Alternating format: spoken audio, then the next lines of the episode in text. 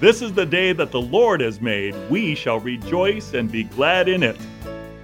Hi, my name is Dr. Lou Diaz, pastor of Butte Bible Fellowship located at 2255 Pillsbury Road in Chico. And I'm providing inspirational teaching for you from God's Word each week. Listen to my weekly radio program, Encouraging Words with Dr. Lou Diaz, at 10 a.m. on Saturday or 10 a.m. on Sunday. If you would like to hear my current message series, you may call Butte Bible Fellowship at 530 892 0521.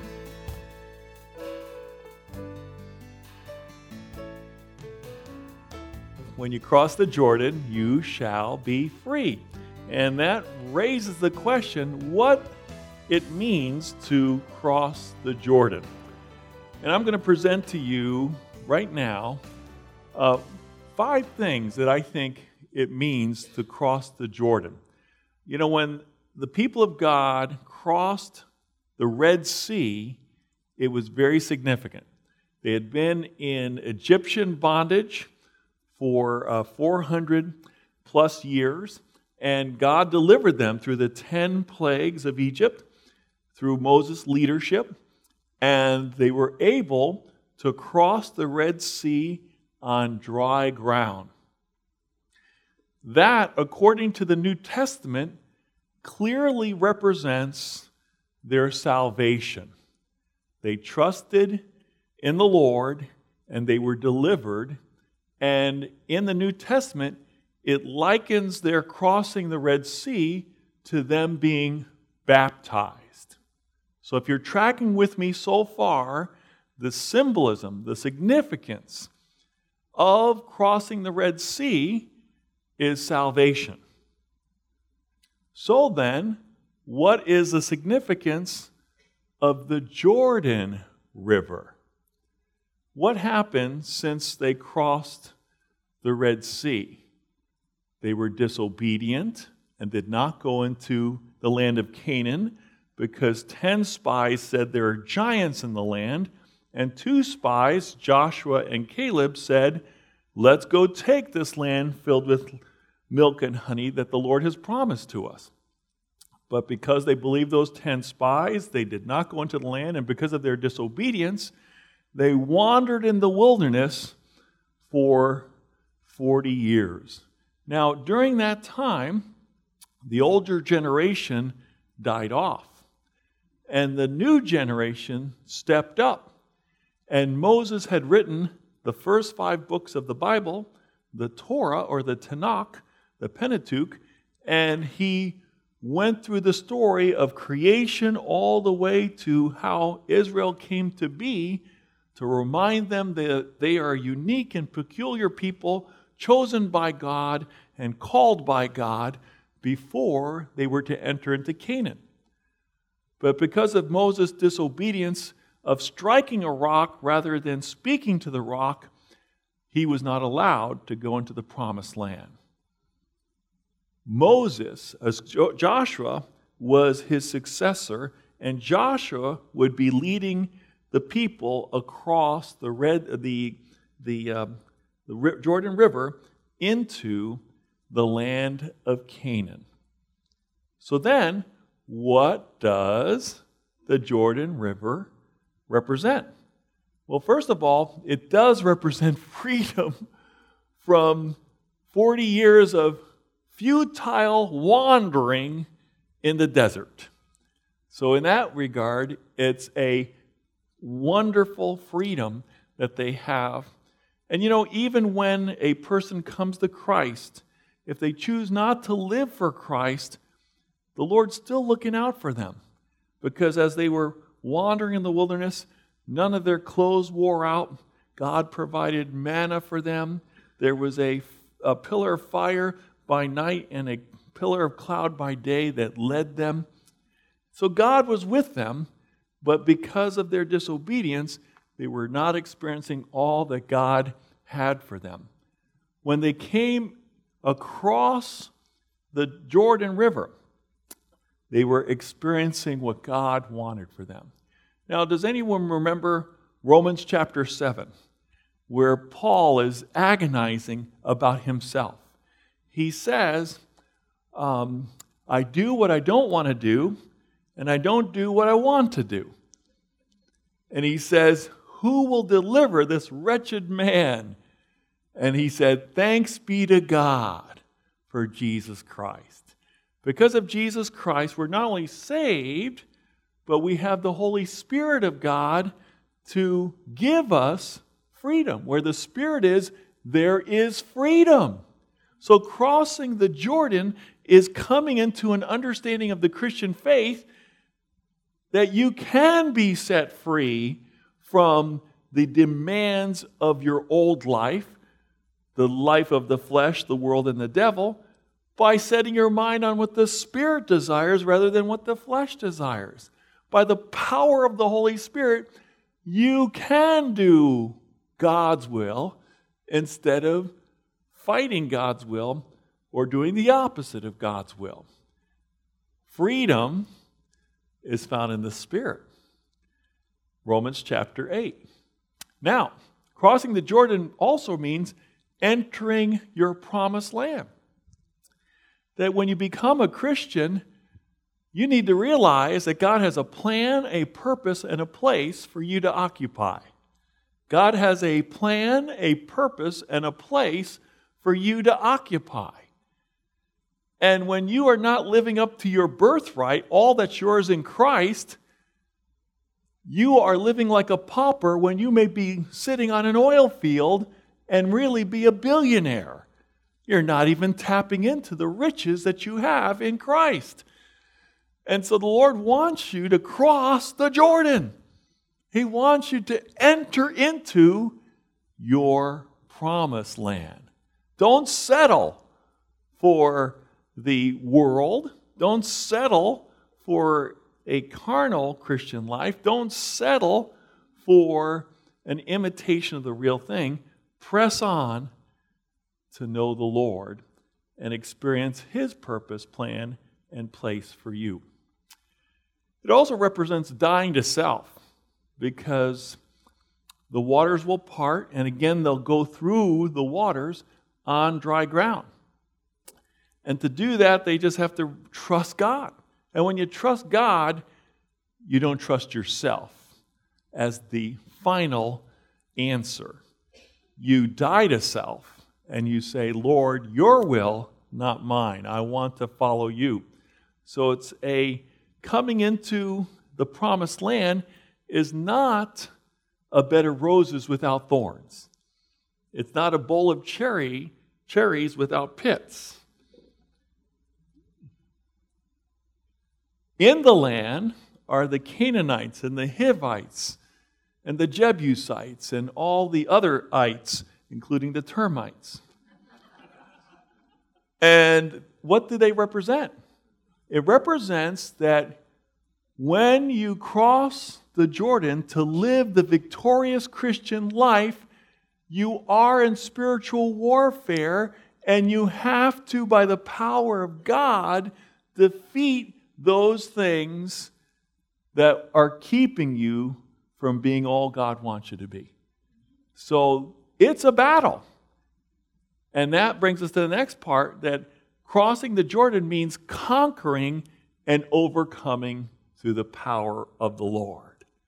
Crossing the Jordan means conquering and overpowering, overcoming by the power of the Lord.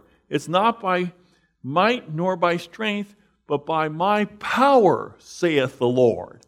We cannot do anything apart from Christ. Jesus says, Apart from me, you can do nothing. Abide in me, and my words abide in you, and ask whatever, and I will grant it to you. So the Lord wants to give us the victory. Paul says in Romans 8 that we're more than conquerors through Christ who loved us and gave himself for us. And finally, if you read any hymns, including the hymn that we just sang on Jordan's stormy banks, the last stanza of most hymns refers to going to heaven. And so crossing the Jordan is a picture of finally going to heaven. You've conquered, you've overcome, you've finished, and you've gone across the River Jordan to heaven. When I was a high schooler, I used to listen to uh, George Beverly Shea records over and over again. I used to imitate George Beverly Shea, and he sang a song about Jordan River. Um, let me see if I remember it. Let's see. Oh, roll, Jordan, roll, roll, Jordan, roll. Well, I wants to go to heaven when I die. Oh, roll, Jordan, roll.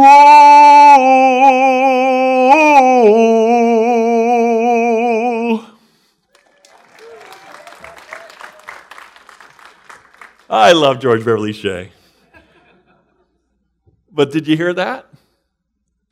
Crossing the Jordan referred to going to heaven. And so those are the five things that the Jordan means. However, I want to ask a very practical question of you today as we look at Joshua 3. How do we cross the Jordan? How do we cross the Jordan?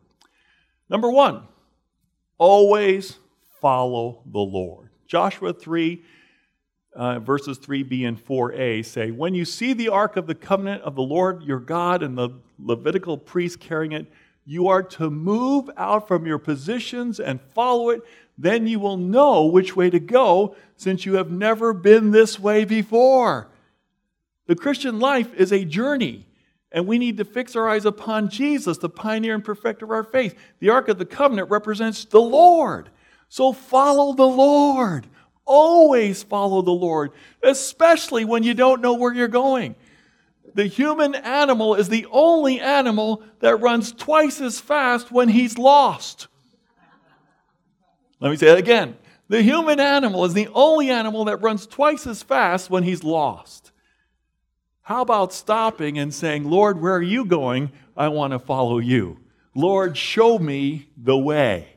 Always follow the Lord, and He will lead you from a fleshly life to a spirit filled life. He will give you victory and triumph and show you the way of overcoming. Secondly, consecrate yourself before the Lord. Joshua 3 5. Joshua told the people, Consecrate yourselves, for tomorrow the Lord will do amazing things among you. Do you want to see the Lord do amazing things among you? Then give yourself completely to Him. Say, Lord, I am dedicated, I am consecrated to you. Cleanse me and make me yours completely. I surrender all, all to you I give. So that's the attitude that we're to have. It says in Romans chapter 12, therefore, in view of God's mercy, Give yourselves, consecrate yourself, surrender yourself, your entire self to the Lord, which is your reasonable service. Do not be conformed to the world, but be transformed by the renewing of your mind. Romans 12, 1 and 2. And so, as Joshua was focused on the consecration part, he uh, told the priest take up the Ark of the Covenant, representing the presence of the Lord, and pass on ahead of the people. So they took it up and went ahead of them. And the Lord said to Joshua, Today I will exalt you in the eyes of all Israel, so that they may know that I am with you as I was with Moses. How was God with Moses? When Moses stepped into the Red Sea, what did it do? It parted, didn't it? When God, Joshua has the priest with the Ark of the Covenant step into the Red Sea. Guess what's, what's going to happen? It's going to part. When it parts, this generation that did not go through the Red Sea is going to realize that the story about Moses being used of the Lord to part the Red Sea applies to Joshua. And that Joshua is God's legitimate, ordained leader for them. God's going to confirm his leadership that day through that miracle Because it says in Joshua 3 uh, 8, the next thing is to take a forward step of faith. So not only are you to always follow the Lord and consecrate yourself, but you are to take a forward step of faith. Joshua 3 8, tell the priests who carry the Ark of the Covenant, when you reach the edge of the Jordan's waters, go and stand in the river. It's one thing to hear God give us some instructions and say, Yeah, yeah, yeah, I'll get to that. I'll get around to it. No, when God asks you to do something, do it, obey. Now, I was someone who struggled with the paralysis of analysis. I was wondering if I should marry Shirley. And as a result, I kept asking myself the question should I or should I not? Should I, should I not? This is the most important decision next to receiving Jesus Christ as my Lord and Savior because receiving Christ is for eternity and, and marriage is for all of life. And I want to make an important decision and a right decision on this. And the men in the Bible study, the men's group I was a part of, heard me waffling back and forth. And an older gentleman said to me, Lou, you just got to step into the waters. And you know, I needed that spiritual kick in the pants because we can analyze till the cows come home and not do anything. The Lord wants us to take a forward step of faith. He can't steer a parked car. And so I gulped and I said, Shirley, I think I'd like to ask you to marry me. And later she would tell the story. He gulped, and I thought he said, I think I'm about to be sick. but then I listened to his words again. I realized he just proposed to me. And I said, Yes. And the moment Shirley said yes, we hugged, and I felt so free because instead of teeter tottering between two options. I put both feet on the same side and said, I'm committed to marrying Shirley. And what a peace that flooded my heart. But then we both were in shock. Wow, that means there's a lot of work to prepare for a wedding. But that's another story. The point is, you've got to take the first step. You've got to trust in the Lord. You've got to be obedient. You've got to follow through, not talk about it without doing anything about it. If you believe it, act on it, and step out in faith. So Joshua said to the Israelites, Come here and listen to the words of the Lord your God. This is how you will know that the living God is among you, and that he will certainly drive out before you the Canaanites, Hittites, Hivites, Perizzites, Girgashites, Amorites, and the Jebusites. See, the ark of the covenant of the Lord of all the earth will go into the Jordan ahead of you. As soon as the priests who carry the ark of the Lord, the Lord of all the earth, set foot in the Jordan, its waters flowing downstream will be cut off and stand up in a heap. Wow, if you were the young generation and you had only heard that this had happened under Moses, but you never saw it, you're like, yeah, I would really believe that He's the living God. I would really believe that He's the Lord of the earth if the river Jordan stopped flowing. Yeah. And that's exactly what happened. And that leads us to the fact that we should marvel in what the Lord does for us. We shouldn't be surprised when He helps us to cross the Jordan because we've been following Him and consecrating ourselves to Him, and we've been taking that forward step in faith, we shouldn't be surprised at the victories He gives us, at the joy and the fullness and, and the fruit that's the result of living for the Lord and relying upon Him. We're going to see God do amazing things. We're going to see God prove Himself over and over again we're going to receive confirmation and affirmation that we're on the right path and that we are doing His will. So, what happened? Joshua 3 15 to 17. Now, the Jordan is at the flood stage all during harvest. Joshua wants to make sure you all appreciate that the water was not ankle deep, it wasn't knee deep, it was chest deep or higher. This is not something anybody could go across without losing their life. It was at flood stage. But notice the writer says, Joshua, yet as soon as the priests who carried the ark reached the Jordan and their feet touched the water's edge, the water from upstream stopped flowing. When did it happen? As soon as their feet touched the water. Boom, the water stops flowing. And it goes on in this description, which is precious. It says, It piled up in a heap a great distance away at a town called Ad Adam in the vicinity of Zarethan, while the water flowing down to the Sea of the Arabah, that is the Dead Sea, was completely cut off. So the people crossed over opposite Jericho. This is a miracle. The people knew that Joshua was God's man to lead them. The people knew Joshua was the living God and the Lord of all the earth because he did this miracle.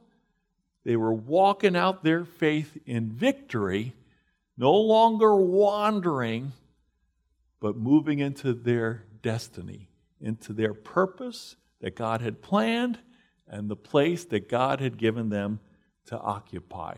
They were headed right to the biggest fortress city in all of Canaan, Jericho.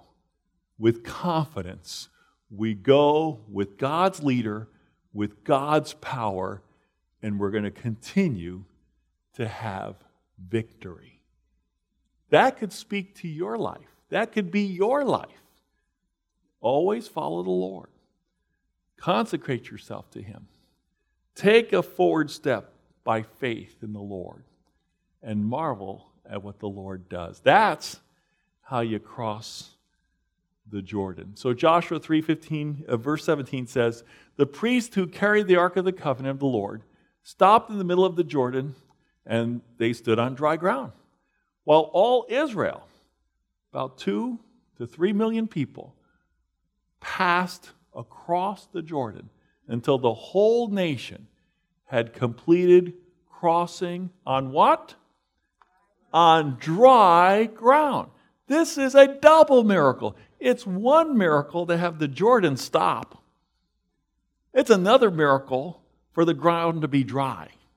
Now, in the case of the Red Sea, the wind blew all night to, keep, to dry up the ground. Here, the feet of the priest touch the water, the water stops, and the ground gets dry. Just like that. I mean, do you know what kind of dry ground is needed to support the weight of two to three million people crossing it. We can't have mud. You know, we can't have loose sediment. We got to have solid, dry ground. God did that. God wants to make the way for you and your future. It was Christmas break. I was in Connecticut where I lived I had gone up to the church to go Christmas caroling, and the youth group had already left to sing carols at nursing homes. I was late because I was coming from after work, and they worked me a little bit longer than usual. So I was walking back home. It was a wintry day with snow on the ground, and I was wearing a snorkel coat. You know what a snorkel coat is? It's, it's, it's a coat with a hood, and when you zip it up, there's just a little, a little opening with fur around it. So your, your, your nose and your eyes are seen. So that's a snorkel coat. I look kind of like a mole. So I'm walking down the road and I'm praising the Lord. I'm just saying, Lord, bless my youth group as they uh, go minister at these nursing homes singing, you know, Christmas carols and and Lord, it's just good to be with you and talk to you. And I'm heading home and I'm looking down when suddenly a thought comes to my head. And that thought is what would you do if you saw a car heading right at you? And I thought, what a bizarre thought. I said, well, I'd jump out of the way. It was a bizarre thought, but I answered it anyway. I'd jump out of the way. 10 feet down the road from that bizarre question, I looked up with my snorkel hood, and there in front of me was the headlight of a car. I had no time to think or reflect, only to react. So I jumped. I fell and I jumped sideways, and the car skinned my knuckles as it passed, and I landed in a snowbank. And as I lay in that snowbank, the peace of God just filled my heart. And the car skidded to a stop and backed up and rolled down the window. And the driver said, I'm so sorry. I was yelling at the kids in the back seat and I wasn't looking where I was going. And I, next thing I knew, I was driving next to the curb. And then I saw you. Are you okay? Can we take you to the hospital? I said, I'm fine. I'm fine. The Lord warned me. Merry Christmas. And they drove off, and, and I walked down just marveling at what the Lord had done. And from that point on, I can say with absolute 100% confidence that the Lord prepares us for what's down the road of life. The Lord prepares us for what's down the road of life. We need to listen to Him. We need to follow Him. We need to consecrate ourselves, give ourselves to Him, surrender ourselves to Him. We need to take that next step forward in faith, in obedience, and be ready to act in a moment's notice. And we need to marvel at what He's done. That's what it means and that's what is involved in how to cross the Jordan River. Let's pray. Heavenly Father, we praise you for your word. You are so great that you lead your people today. You lead us corporately and you lead us individually. And Lord, we want to follow you. We want to give ourselves and consecrate ourselves to you. We want to take that step of faith and obedience to whatever you ask us to do. And we want to marvel and praise you for the great things you have done. And we say, Thank you, Lord, that victory is ours through the shed blood of Christ and through the Spirit of Christ living inside of us. So, Lord, help us not to live in defeat. Help us not to continue wandering in the wilderness, but help us to cross the Jordan to step into the new life that's ours in Christ, to live by the power of the Spirit according to the Word of God, to your glory. Lord, may we see victory in our lives rather than constant defeat. We ask for you to go before us and to help us. And we thank you in advance for what you're doing. In Jesus' name, amen. Do you need encouragement? I want to share my spiritual gift of encouragement with you. If you would like to hear my current message series, you may call Butte Bible Fellowship at 530 892 0521. Call Butte Bible Fellowship at 530 892 0521 to find out how you can connect with our weekly worship services and faith building messages from God's Word.